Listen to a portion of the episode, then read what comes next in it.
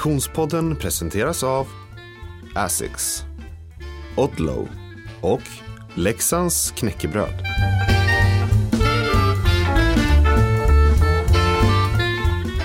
Hej och välkommen till Konditionspodden. Vi är framme vid avsnitt åtta denna nionde säsong och jag som pratar heter Frida Zetterström. Hej Oskar Olsson! Hej Frida! Det här är ju lite spännande. Verkligen. Jag, jag visste inte det är så mycket kamera här så jag vet inte vad jag ska kolla i men du verkar vara väldigt bekväm med att just prata rätt in i en kamera. Jag visste ska jag titta i micken som vanligt eller ska jag titta i kameran? Vad ska jag titta? Ja, i, vanliga fall. I vanliga fall brukar ju vi titta rätt in i micken eftersom Konditionspodden till 99 procent är en podcast som har funnits länge nu. Ja, 2015, 16. Mm. Ja. Vi har gjort väldigt många avsnitt, så om du som tittar den här gången eh, och lyssnar som vanligt är här för första gången, då tycker vi att eh, du när du har lyssnat klart på dagens avsnitt ska bara gotta dig i att bläddra tillbaka i det eh, kartotek som vi ändå har av spännande profiler och intressanta ämnen. Vad handlar Konditionspodden om, Oskar, för den eh, händelsevis nya lyssnare? Ja, men eh, första ordet som kom var så här, kunskapsbank, Mm. eh, inspirationsbank, alltså med fokus då såklart på kondition som namnet förtäljer. Eh, det var lite det som var eh, tanken när vi startade och som det sedan vidare utvecklats. Och sen menar jag att vi också försökt vara lite mer eh, virala, på sätt, säga på det sättet att vi varit ute och försökt träffa lyssnarna på olika event och med våra partners och inte bara vara i studion utan även komma ut och testa produkter och ja, det vi vill vara en liten röst eh, och försöka förmedla som sagt kunskap kring kondition, träning och sen inspiration genom alla våra fantastiska gäster som vi haft genom åren och som inte minst sagt vi har idag bland annat och, och sådär. Så att, eh, ja, Mm. eh, inspiration, det. kunskap hoppas vi, Mm. jag. Mm. Varmt välkommen till Konditionspodden. Alltså. Dagens avsnitt gästas av en, ja, man måste nog ändå säga superatlet som säger sig hata konditionsidrott. Vi är så himla glada att vi har med oss våra poddpartners under den här eh, säsongen. För utan eh, partners ingen podd, Oskar. Det stämmer. Mm.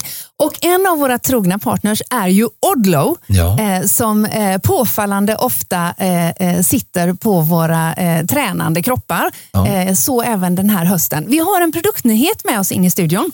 Precis, jag tog eh, med den idag. Det är inte alltid jag gör det. Jag brukar stanna hemma i mina garderober men nu när vi även har lite bild så tänkte jag att eh, det kan vara kul att ta med den och se lite hur den ser ut. Så Ja. de som väljer att titta på avsnittet med, med bild och inte bara lyssna. Jag ska berätta också för er som, som bara lyssnar såklart. Eh, nej men eh, Odlo som sagt, som är, är, nu till dag- vardags, höll jag på att säga, eh, eh, har, har liksom allting inom sport egentligen, löpning, cykling, skidåkning och sådär. De eh, var, började ju ändå eh, med eh, underställ från början. Så de är ju lite pionjärerna, om man får säga så i världen, på just när det kommer till eh, underställ och är extremt duktiga och ligger i framkant i utvecklingen där. Och jag har ju haft, hemma nu har jag ju bara haft den här tunna eh, varianten som vi har pratat mycket om i tidigare avsnitt och sen de här lite tjockare. Eh, men För den det som är- här känns ju... Ja, Ja, det här är en ny, ny grej då, en variant som är kan man säga, en kombination av den varmare och den tunnare. Så det är mitt, lite mittemellan och eh, helt unik nu då med eh, kombination av polyester och då marinoull. Mm. För att ytterligare utveckla eh, plagget och just funktionen av det som du vill ha av ett underställ. Och eh, det du vill ha av ett underställ är ju att det ska kunna andas, Mm. vilket de möjliggör nu med de här olika panelerna och blandningen av material. Eh, och sen också eh, fukt management pratar de om, alltså eh, frukttransportör. Ja, ja, precis. mm. Och, och, och, alltså förmågan att just eh, också kunna eh, alltså, ta hand om fukten på ett Mm. bra sätt så att den ventileras och försvinner. För att du vill ju ha ett underställ som egentligen du kan svettas men utan att det blir blöt. För alla vet ju att understället blir sådär om du bara har bomull till exempel, liksom en gammal t-shirt eller något sånt där andra plagg, eh, så, så blir du helt blött eh, för du svettas Mm. och sen så blir du ju svinkallig i slutet av passet. Liksom. Så att eh, för all typ av egentligen utomhusaktivitet under höst, vinter, vår, så verkligen sånt där multiplagg eh, som du vill ha liksom, oavsett egentligen aktivitet och konditionsidrott. Så äh, jättespännande utveckling på underställsmarknaden och i det här fallet då från Odlo som som verkligen brukar vara framkanten i de här. Mycket bra. Får vi se detta på dig när du tränar eh, under vintern? Ja, men för de som, som följer oss på sociala medier och vill ha det synligt eh, Ja. så kommer det säkert komma upp lite bilder. Härligt. Tack så mycket säger vi till Odlo.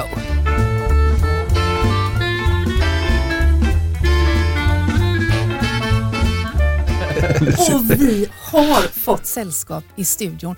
Finsällskap får man säga, Oskar. Ja, alla mina hattar är avtagna. Alltså, jag tror inte jag har liksom sett dig så här förväntansfull någon gång och då har vi ändå intervjuat många guldmedaljörer Ja. genom åren. Så är det. Hej och välkommen Nils van der Poel. Tack så hjärtligt. Hur är läget? Det är bra. Det är bra. Kul att vara här. Hur startar den här dagen för dig då? Jag eh, vaknade klockan sju och sen gick jag upp och eh, skulle föreläsa. Men så hade jag tagit fel på vilken eh, salong vi skulle vara i. Så då fick jag åka skoter genom eh, Göteborg och ta mig rätt. Men det funkade fint. Så jag föreläste morse och sen så hade jag en lunch med en eh, vän. Härligt. Mm. Vi är väldigt glada att du hittade in i rätt poddstudio. Mycket kameror här inne idag du.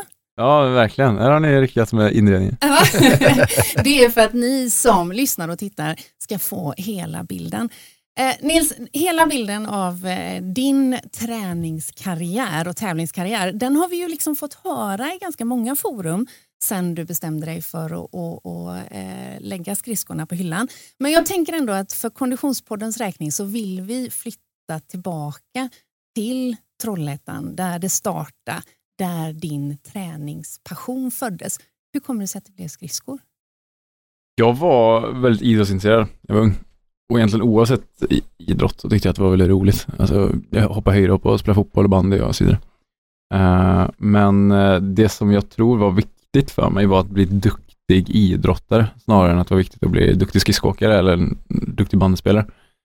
Och inom skridskoklubben Trollhättan så fanns det redan då en ganska tydlig elitambition från en ganska ung ålder. Eh, kanske än mer då än vad det finns idag. Och det passade mig. Det var på det sättet som jag ville bedriva min idrott. Mm. Så, Hur, hur föddes den, hur fick du den idén? Var det någonting- Hade du sett på tv? Hade du en förebild hemma? Eller liksom, hur kom ja. den? det där.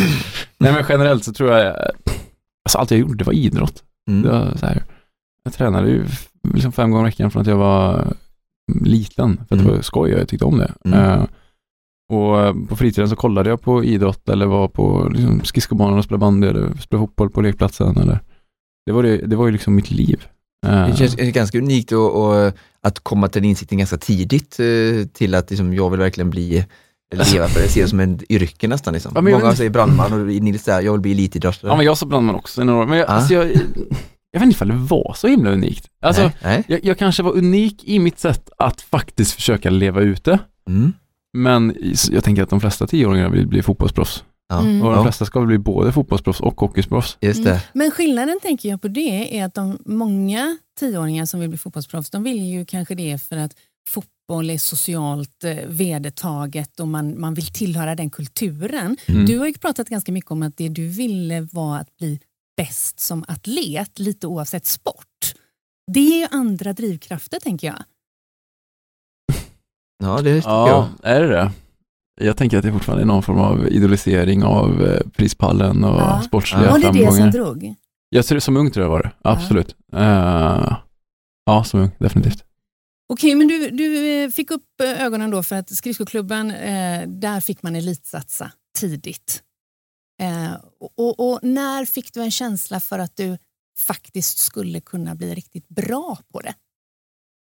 Bra fråga alltså. Ehm, jag brukar väl säga att jag fick en uttalad ambition någon gång när jag var 11 kanske. Mm. Att säga, jag ska försöka bli duktig, är skridskor jag ska försöka bli duktig på och jag ska verkligen försöka. Ehm, och sen kanske jag var Alltså jag blev ju lite bättre för varje år som gick. Och det var ju bra.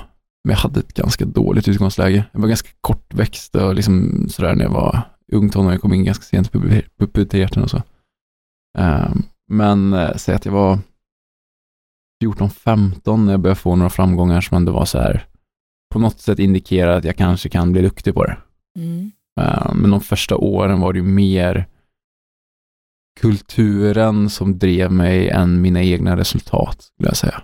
att jag befann mig i sammanhanget och att i det sammanhanget var det vedertaget att försöka anstränga sig. Och jag ville vara duktig så jag ansträngde mig.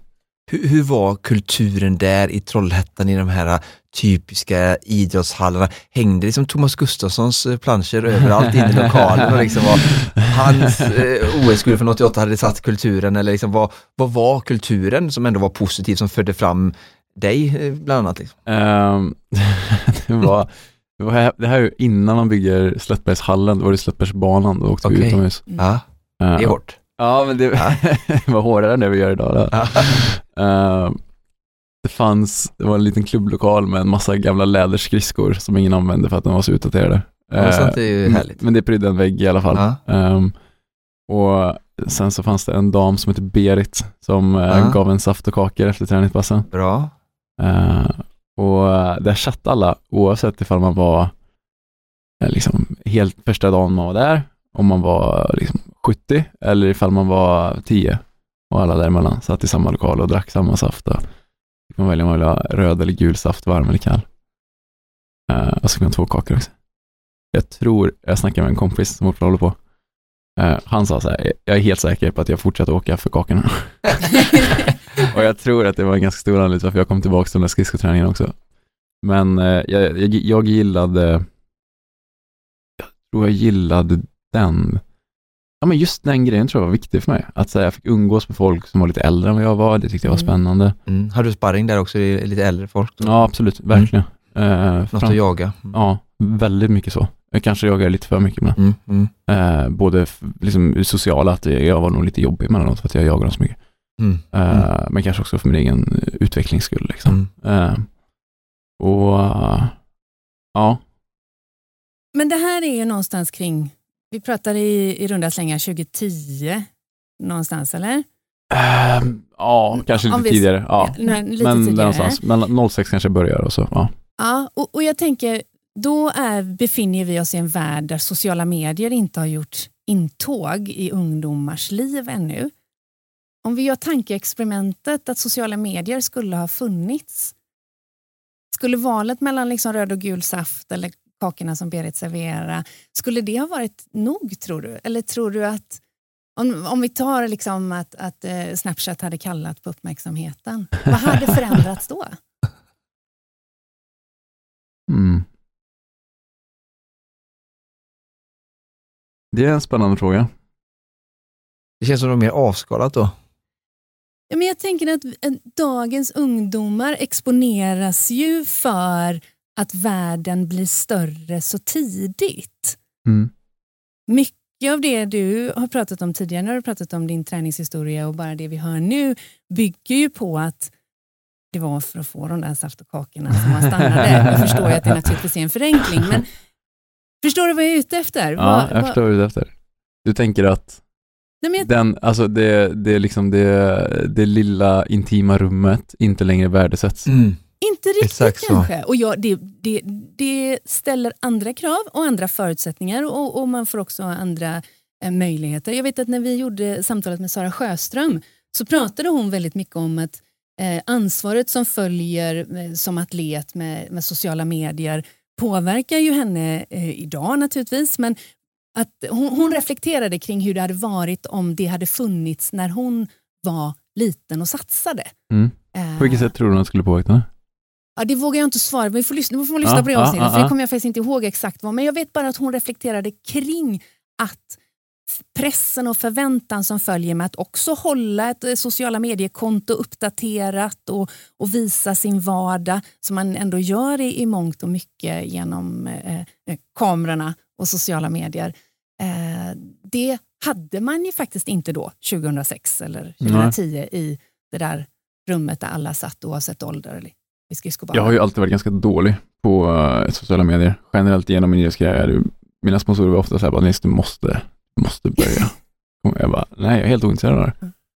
Eh, och sen nu till slut så började jag lite grann. De, har, de hade ju hela tiden rätt. Liksom. Det är klart jag ska hålla på med det. Jag var idiotiskt av mig inte göra det.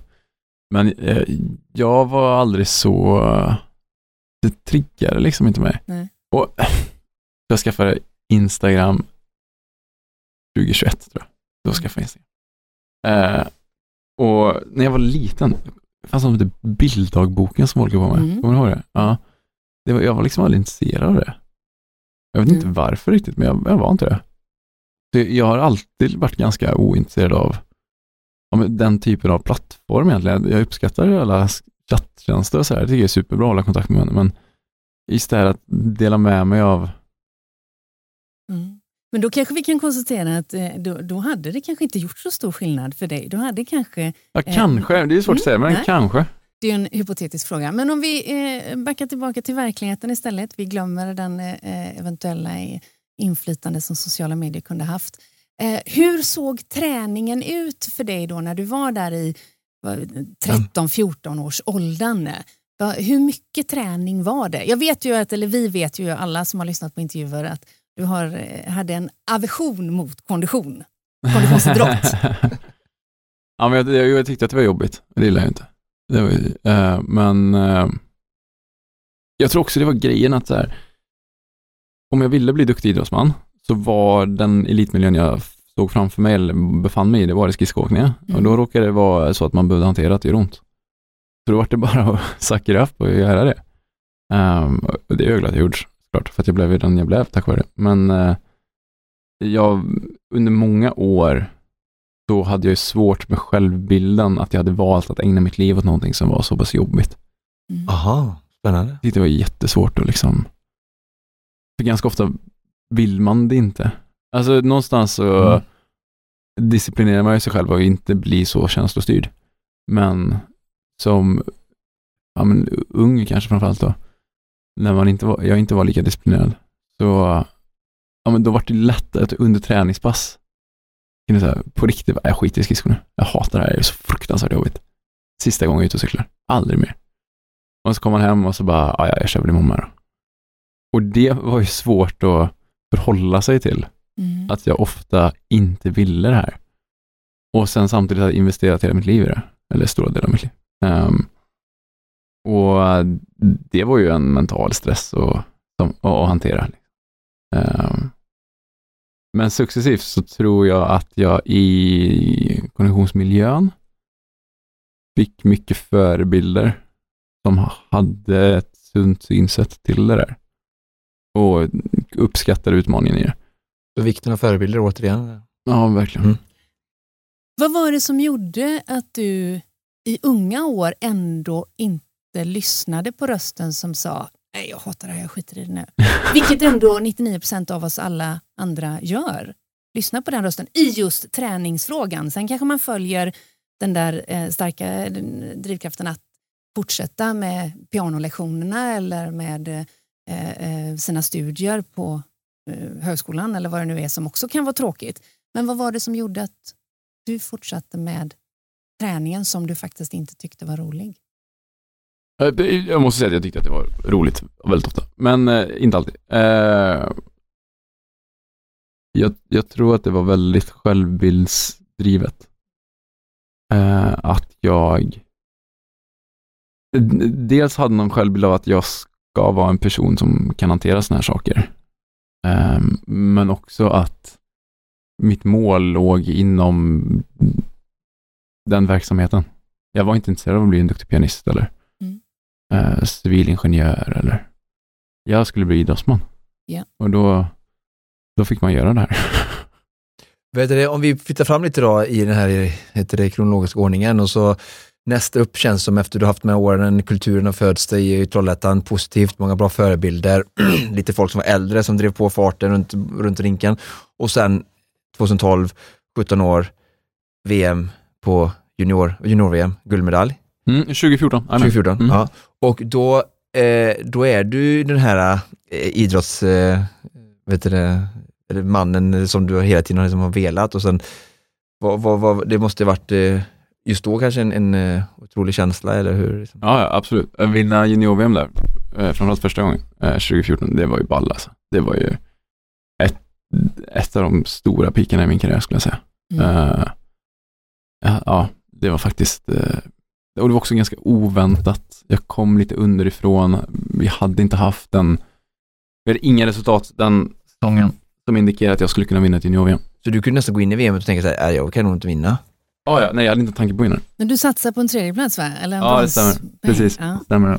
Två Okej. olympier i startfältet. Och, Mm, Ja. Absolut. Vi hade en amerikan och en japan som hade varit på OS i Sochi det året. Eh, och sen var det en holländare som var duktig också. Eh, och eh, ah, jag visste att jag kunde slå holländaren bra då, Ja. men de andra var för långt bort. mm. Men så vann jag. Och vad hände då? Hur vann du? Nej, det var ju, äh, det som, jag gick ganska tidigt i den där tävlingen. Ja. Och, ja, precis. För att de som inte vet så är, åker ni ju alltid man mot man typ. Och det är en fråga sen som jag vill höra om OS, men vi ska inte hoppa händelsen före här. Men eh, jag har alltid undrat liksom hur, hur de kör och eh, liksom så här, varför sätts inte alltid den absolut bästa tippade med den och sådär. Liksom. Och, men du var ändå då kanske i dina ögon kanske en fyra, eh, topp fyra kandidat.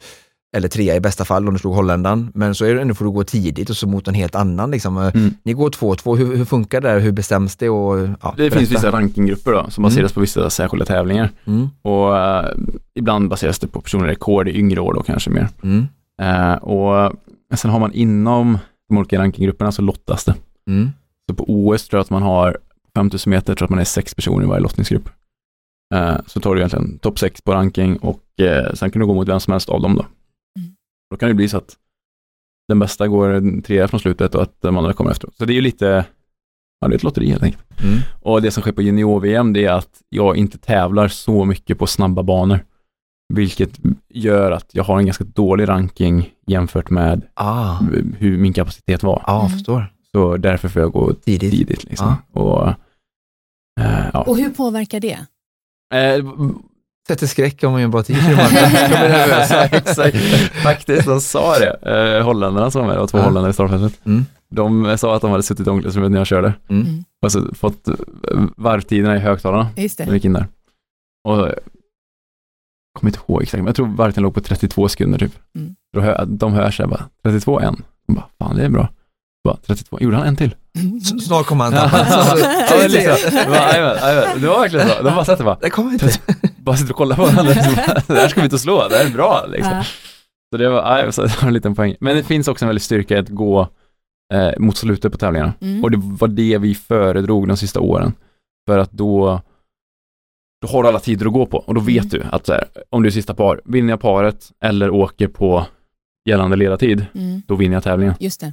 Och mycket handlar ju om att portionera ut sina krafter rätt. Att inte spränga sig själv, men att gå så nära gränsen man bara kan då. Liksom. Mm.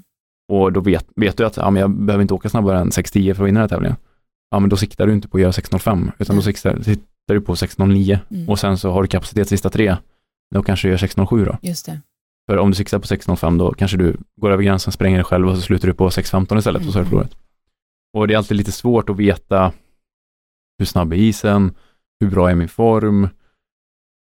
Och där blir man bättre på när man håller på. Men eh, det är ju alltid ett, eh, alltid ett gissningsspel Mm. att förutse hur snabbt man orkar gå. Mm. Ehm, och därav kan det vara skönt att gå på slut. Hur viktigt är det vem man är i par med, åker mot, eller inte par med, par Mm. mot möjligtvis. Mm. Hur viktigt är det? Normalt sett inte jätteavgörande, skulle jag säga. Och framförallt om du också är van att träna mycket på egen hand. Som svensk, jag hade ju ingen träningsgrupp sådär, utan jag var ju van vid det. Så jag hade ju lärt mig att få pusha mig själv då. Andra skridskoåkare är lite mer vana vid matchningen, att verkligen ha någonting. Antingen då en tid eller en parkanot. Det som kan ske är att vi växlar ju bana en gång varje varv. Mm. Varför? För att det ska bli jämnt ja. Ja, men precis. Mm. Vi har en innerkurva och en ytterkurva. ja.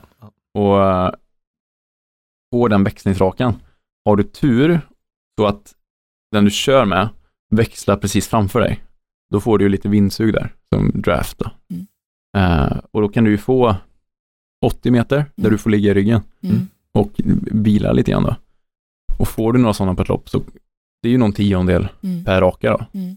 Och eh, får du många sådana, dels får du vila lite grann och så kanske du går lite snabbare också.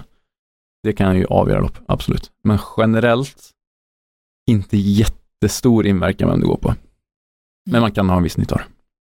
Jag tänker så här att eh, för det känns också så här, du det baseras på ranking och så du så här, vad valde vi att eh, vi går senare i loppen? Det är precis som att det lät som att ni kunde välja det själva, men då tänker jag då måste du ha tävlat eh, för att få en ranking för att kunna välja den strategin att gå senare lopp Mm. senare. Eh, och sen tänker jag så här, ur en sportslig Eh, vet du, jag har varit med i idrotter, multisporter mycket och vi har pratat mycket om att höja sportens ja, eh, alltså, intresse och så då. Mm. Hade man inte velat ha, liksom, jag tänker så här, då, jag vet ju vem som var ett och två utan att gå händelser förväg nu i OS då, liksom. Var det, jag, jag tänkte att det var givet som utifrån sport, så här, de två, de ska gå sist mot varandra, head to head. Vi vill ha de två Det hade varit mycket mer dramaturgiskt lyckat. ja, ja. Men, men hur går snacket där? Är det, är det ingen som vill det eller vågar inte atleterna eller vill man inte ha det så? Eller, jag tänkte ju tittarens synpunkt Mm. eller spänning. Eller. Ehm, Det var ju spännande ändå för man hade ju tid när du gick mot bara, ah, liksom, hans varvtid var detta. Alltså, kommentatorerna gjorde det spännande under OS ändå men hur Det som sker sport? på... eh, Sporten tänker ju så som du resonerar. Okej, Man tänker okej. så. Ja, Eh, mm, vi vet ju inte vi som är bakom. Eh, Men, eh, och det är det som är tanken med de här lottningsgrupperna egentligen. Och anledningen till att man har lottningsgrupperna är för att man vill ha eh, en viss variation. Låt säga Mm. att det är två som är bäst. Mm, Ja, men du vill inte se samma skridskolopp varje söndag, nej. utan du vill se lite Ja, olika. ja, ja, ja, Eh, Så därav lottar man då några ja, ja. sådär. Eh, Men det som sker på OS och anledningen till varför Patrik då som slutar på andra platsen går så pass tidigt, det är för att hela upplägget, det var fyra kvaltävlingar. Mm. Och rankingen baseras på ta- totalresultatet av Mm. de fyra tävlingarna. Ja. Om man ska vara i form i februari, Mm. då gör man ju klokt i att inte tävla november, december och januari. Mm. Det fick ju skidlandslaget lära sig i vintras att det var en dålig idé. Ah, smart. Det har ju varit allmänt känt i skridsko under en väldigt lång tid att det är så. Men du känner att andra idrotter inte riktigt fattar det? Eh, Nu tror jag att de har lärt sig. Ja. 2022. Ja. Aha. Eh, och det gör att man väljer att stå över tävlingen. Ja. Så vi gjorde en normal säsong, tre tävlingar på eh, liksom hösten innan nyår Ja. och sen kanske en i januari ja. Och Patrik? och sen mästerskap i februari. Eh, det Patrik väljer att göra är typ en tweak på det. Ja. Man kan säga att Holland har, eh, de har ju uttagningstävlingar till världscuper. Vilket gör att de först har, och världscuperna sen då, är kvalet till OS. Så då har de först eh, holländska kval till världscup, en tävling, eh, fyra världscuper och sen holländska kval till OS. Och sedan OS. Vi slipper ju två tävlingar där, för att vi Just har det. inga svenska kval. Eh, och det gör ju att han får sex tävlingar och jag får fyra. Då väljer han bort en världscup. Då har han fem tävlingar och jag fyra. Jag hade egentligen också velat bort en världscup. Då hade jag haft tre tävlingar. Mm. Då hade jag haft ännu mer tid att träna. Om jag väljer att göra så, så kommer jag få en sämre lottning på OS. Och då, vi har en ny arena på OS som vi inte vet hur snabb den är. Och ja, men det kan avgöra liksom. Mm. Och då säger vi så här, men då offrar vi lite träningsmängd och gör en till världscuptävling för att se till att vi är bäst rankade på OS. Ah. Sen är det inte säkert att vi får gå i sista par ändå. Vi kan lotta Ja, Men det är ändå bort spännande att höra Ja, de här ja, ja, grejerna ja. bakifrån, alltså, Ja. så folk fattar. Liksom, vi ska prata lite om träningen sen och så här, men hur, hur tidigt vissa saker liksom börjar så långt innan och att, hur det är flera saker mer än bara vilken skena på skridsko har jag och hur många timmar jag har tränat. Alltså, det är Mm. så många andra spännande faktorer. Ja. Ja. Och, och, och det där är ju ett pussel Ja, liksom. jag fattar det. och det där är ju verkligen så här, vi vet inte svaret, men vi tror det blir bäst om vi gör Ja, så här. ja. Mm. Och sen så får vi leva med konsekvenserna av det. Lite spela på hästar. Var du intresserad av det här pusslet tidigt? Alltså allt runt omkring? Skridsko kanske är mer mäckigt pussel än vad folk tror. Alltså jag tror jämfört med många andra idrotter så är det inte så mycket. Jämfört Nej. med till exempel skidor. Mm. som har väldigt mycket Ja, exakt. material och Ja, ja, olika. valla och så vidare. Eh, så vi, Struktur har jag fått lära mig mycket om. struktur. det är viktigare än vallan. Men eh, jag tror ju själv, för mig, för mig var det så här, jag fick, jag, fick, jag fick kämpa rätt mycket för att eh, bli en duktig skridskoåkare och ibland så kämpar man genom att ha ont. Och man vill ju inte ha ont i onödan. Nej, vem vill Så det? jag kände ganska tidigt ett ansvar mot mig själv att förstå varför gör jag allt det här Mm. och hur kan jag göra det bättre. Ehm, för jag lägger mycket av mitt liv här. Ja, Så för, från mig fanns ett stort intresse tidigt. Det verkar inte vara unisont i branschen att det är så. Men för mig så fanns det ett tidigt intresse. Mm. Efter det där eh, junior-VM-guldet då 2014 eh, så tog du eh, guld även VM-året efter. Eh, men sen bestämde du dig för att lägga av. Tog sitt förnuft till fånga. Ja, ett, Vad liv- var det som ett liv i, hände i grönt. Vad var det som hände där? Eh, nu är vi 2015 sa du? ja? Ja. precis. Eh, vad hände där? Nej men jag, efter, Eller du har väl bara slutat två gånger va? eh, tre gånger har jag lagt av. Tre gånger har du Mm. lagt av till och med. Okej. Så jag är lite, lite av en veteran nu. Okej, låt oss börja med första gången du la av då. Eh, Nej men efter det här VMet som vi pratade om, junior-VMet, så kom jag hem och så kände jag väl att eh, nu är livet precis som vanligt igen. Mm, just det. Och, och det var bara det. Mm. Och det var ganska jobbigt att gå igenom det. Mm. Ehm, och väldigt läskigt. Eh, och ja, jag tror jag hade förväntat mig något mer, tror jag. Mm. Att framgången skulle påverka mer. Ja, men precis. Alltid när jag pratar om det här så, Melissa Horn har en så eh, bra text som är så här.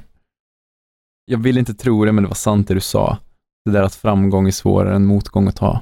Mm. Mm, fint. Jag vet inte vilken låt det är, men jag tycker jag gillar det. Ehm, och det var det jag upplevde, Mm. att jag förväntade mig någonting som inte skedde. Eh, och jag hade inte riktigt fattat att det är liksom att få göra det som är det roliga, inte att ha gjort det.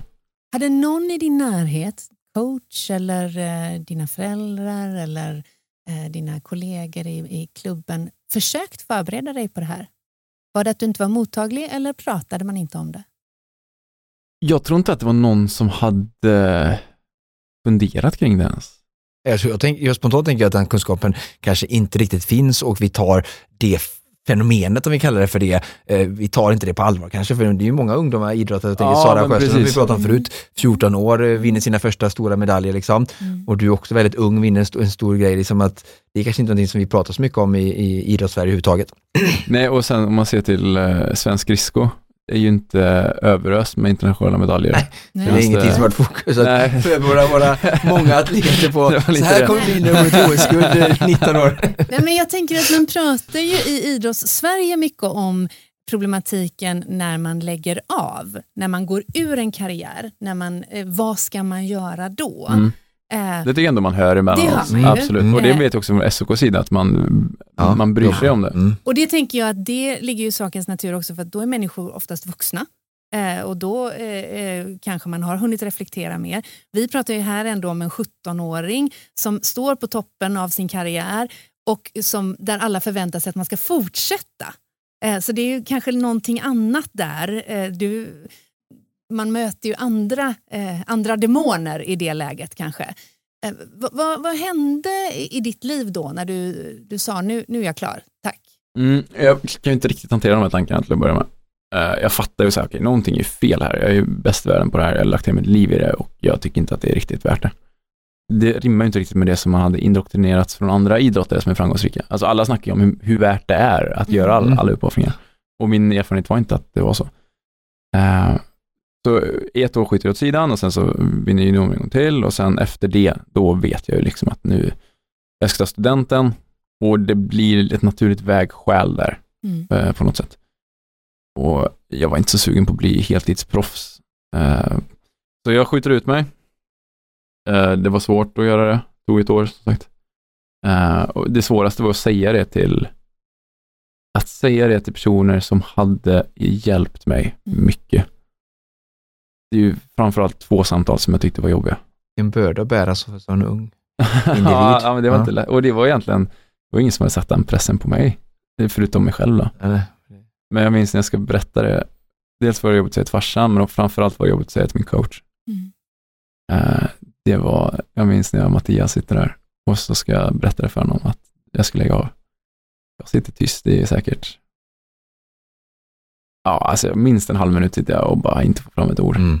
Och jag vet inte vad Mattias tänker under den här halvminuten.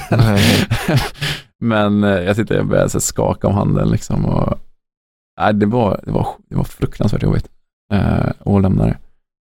Och sen var det nog ännu jobbigare att ha lämnat det. Att som 19-åring eh, kasta bort det jag hade jobbat för sedan jag var ja, typ 12 då. Ifrågasätta om jag ångrar mig nu, kan jag gå tillbaka eller Ja, men precis. rätt? Eller? Mm. Och, och veta också att så här, jag har ju sjukt mycket potential här. Jag Mm. hade ju kunnat vinna ett OS-guld. Mm. Det trodde jag ju på den tiden. Eh, och, eh, och samtidigt ha förlagt skolan under de sista åren, en aning i alla fall. Eh, hade inte det sociala kontaktnätet. Eh, nej, men det var en tuff period, det får man ju säga. Gick in i armén. Det blev bra. Var det, blir alltid bra. Det löste sig. Under den här perioden, innan du då eh, beslöt dig för att eh, eh, återuppta skridskokarriären, tränade du eh, fysiskt då? Hade du liksom en, fortfarande en, en glädje för idrott och träning eller eh, eh, var det liksom parallellt med att sluta? Jag var ju väldigt trött på konditionsidrotten. Mm. Det, var, du ju redan ja, innan då. Ja, det var ju den. Det var ingen snack om den saken. Nej, men det var ju oerhört trött på konditionsidrott. Eh, men eh, mm, jag lämnade armén sen i drygt ett halvår senare. Jag var bara inne i tre månader. Eh, och då, det som får mig att komma tillbaks, Vi var nyfikna, vad var du jag som har förflutit i många år? ja, jag var här på Göteborg. Ah, Okej, På, Amfyra? Nej. Eh, jag tror inte det hette Amfyra på den Nej, tiden. det är nytt nu. Men det var GMU eller vad? Ja, GMU hette det. Ja. Vi, logistiskt låg vi under förmedicin. Ah, Okej. Eh, Försvarsmedicincentrum. Men vi var tilltänkta att gå till ett annat förband. Ja. Um, Säkomsjö skulle jag till egentligen. Mm. Men eh, jag hoppade av efter GMU och Ja. gjorde aldrig, grundkurs amfibie skulle man göra i så fall. Just det. Eh, det gjorde jag aldrig. Eh, ja, nej, så jag, jag tränade lite grann. Jag tyckte att det var kul med ja, men de f- gruppaktiviteterna jag gillar. Alltså vet, så här, göra armhävningar i takt och sånt. Mm. Det passade mig. Det är fint. Bra kul, fick du lära dig det? Ja. men ehm, jag, var, jag var inte ute och sprang för skojs skull. Sen Nej. sprang jag en del, men inte för skojs skull. Mm. Ja. Och varför började du åka skridskor igen? Det, många, många varianter, många sätt man kan berätta en och samma historia på. Ja. Men eh, den korta historien är väl att eh, det var betydligt jobbigare att vara soldat än att vara skridskoåkare. Och jag var trött på uppoffringar. Jag hade varit obekväm och kämpat och eh, inte riktigt fått de resultaten av det som jag hade hoppats på. Jag hade fått utdelningen men inte det jag hade velat ha. Eh, och Du menar livet efter Ja, skridskorna? men exakt, precis. Mm. Precis. Jag hade fått framgången, men framgången var inte vad jag förväntade mig. Så eh, jag vill ju vara, ha något bekvämare än att sova under en eh, tall och frysa hela natten. Identitetssökande? Eller bara som du säger, eh, ha brödfödan liksom. Alltså, jag, kan, Jag, tänker att många, det kan vara lätt och ibland kan jag tänka jag, jag brukar oftast utmana människor i min närhet eller överhuvudtaget i min sätt att prata så att är du säker på att du är på rätt plats? Mm. För jag kan uppleva att många människor stannar kvar på arbetsplatser relationer av, av egentligen av bekvämlighet. Alltså Mm. vi människor, är, mig själv inräknad, är ju bekväma det är så liksom. Så det, kanske var, det var ju, kändes ju lätt att falla tillbaka till du, du, du kunde till, men nu så här i efterhand så är det svårt att kalla dig för bekväm. Vi vet vad du har gjort och vad du har åstadkommit, men just där och då så kändes det så här. Var, var det identitet du sökte eller var det prispallen eller var det så här, "Nej, men jag måste betala hyran och eh, det enda jag har lärt mig i livet eh, förutom GMU hittills det är ju typ åka skridskor. Så att eh, det kanske kan ge lite cashflow liksom. mm. Ehm, jag tror i viss mån identitet. Mm. Eh, jag tror identitet i den ehm, det perspektivet att jag var, jag, jag tog inte ett jobb på kassan i ICA för att det liksom rimmar inte riktigt med min självbild. Mm. Eh, utan då var det så här, "Ah, ja men jag kör väl skridskor då, det kan jag. Jag är inte deprimerad åt Nej. skridskor, alltså jag mådde inte skit av det. Det? Jag kan hantera det i livet. Och jag tänkte att det, någon gång ska jag göra ett OS, jag kommer aldrig få göra ett OS annars. Ja. Nej, du, då, okej, det är ju en stark drivkraft. Mm. Och, så det var också ja, någonting som fanns där. Men jag gjorde det på ett annat sätt. Jag var inte, jag var inte så all in som jag var tidigare. Jag var ganska upptagen av att vara 20, kan man väl säga. Ja. Det första träningsläget jag åkte på åkte till Åre och fick tag i någon lägenhet där och liksom Sen så började jag på fallskärm och bodde på någon fallskärmsklubb och liksom, ja, det finns några goda stories. Någon sån eh, dopingkontrollant från RF kommer dit och ska dopingtesta mig. Jag ligger på det här flygfältet. Um, hade jag, av någon anledning så var det ingen värme tror jag i Mm. den baracken där vi brukar sova. Jag hade lagt mig på golvet i omklädningsrummet i bastun. Jag hade lagt en madrass där och somnat. Och det hade varit fest kvällen innan. Alltså fullt med ölburkar i hela lokalen. Då, liksom. Mm. Så kommer dopingpersonalen på morgonen och hittar inte mig där jag brukar sova. De bara, "Ah, vart är du någonstans? Jag bara, jag kan gå ut och möta er. Och det får man inte. Man ska ju vara där man är. Ja, just det. Nej, du får inte gå någonstans. Jag, bara, jag ligger kvar där från den här madrassen på golvet i det där sunkiga omklädningsrummet. Jag bara guidar dem i telefon tills de kommer dit. Jag bara, ja, den gråa byggnaden. Ja, bra, det är en svart dörr. Jag ska gå in i den. Ja, den kan jag gå in i. Så bara, hej. ligger där liksom. De bara, kolla på mig. Men sen så går vi in i, i köket som också var en bar eh, och gör den här dopkontrollen. Och där är det bara ölburkar överallt. Eh, och sen eh, tänker jag lite högt för mig själv efter kontrollen är genomförd. Där, ja, Man blev väckt ganska tidigt, vid sex tror jag det var. Kanske ska jag starta dagen nu eller ska somna om eller ah, jag, jag drar igång. Kanske skulle käka frukost, något sånt där resonerar jag. Liksom. Mm. Och den här eh, tjejen som har varit med på dopingkontrollen, hon bara, ja det är väldigt bra att käka frukost, frukost är bra, det är bra. Så försöker hon ta hand om mig som någon mamma. Liksom. Hon bara, varför, varför, dopningstestar vi den här halvsupna fallskärmshopparen liksom? Håller han Han har ingen framtid ändå. Ja men det var verkligen så. Och sen så, typ ett halvår senare så har eh, SOK pre-camp på någon varm medelhavsö eh, till alla tilltänkta olympier. Så åker vi ner dit. Och så möter jag den här damen i korridoren på hotellet. jag har aldrig sett någon så förvånad i hela mitt liv. Hon bara, du, hon bara jag minns den svarta dörren.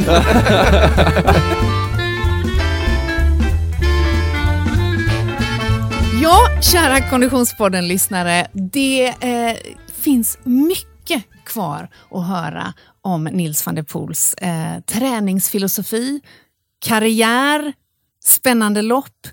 Det blir ett avsnitt till. Ni får ge er till tåls, för det här var allt vi hade att bjuda på för den här veckan. Fortsättning, Nils van der Poel del 2 med Konditionspodden kommer nästa vecka. Precis som vanligt produceras Konditionspodden av Fredag. Connect Brands with People.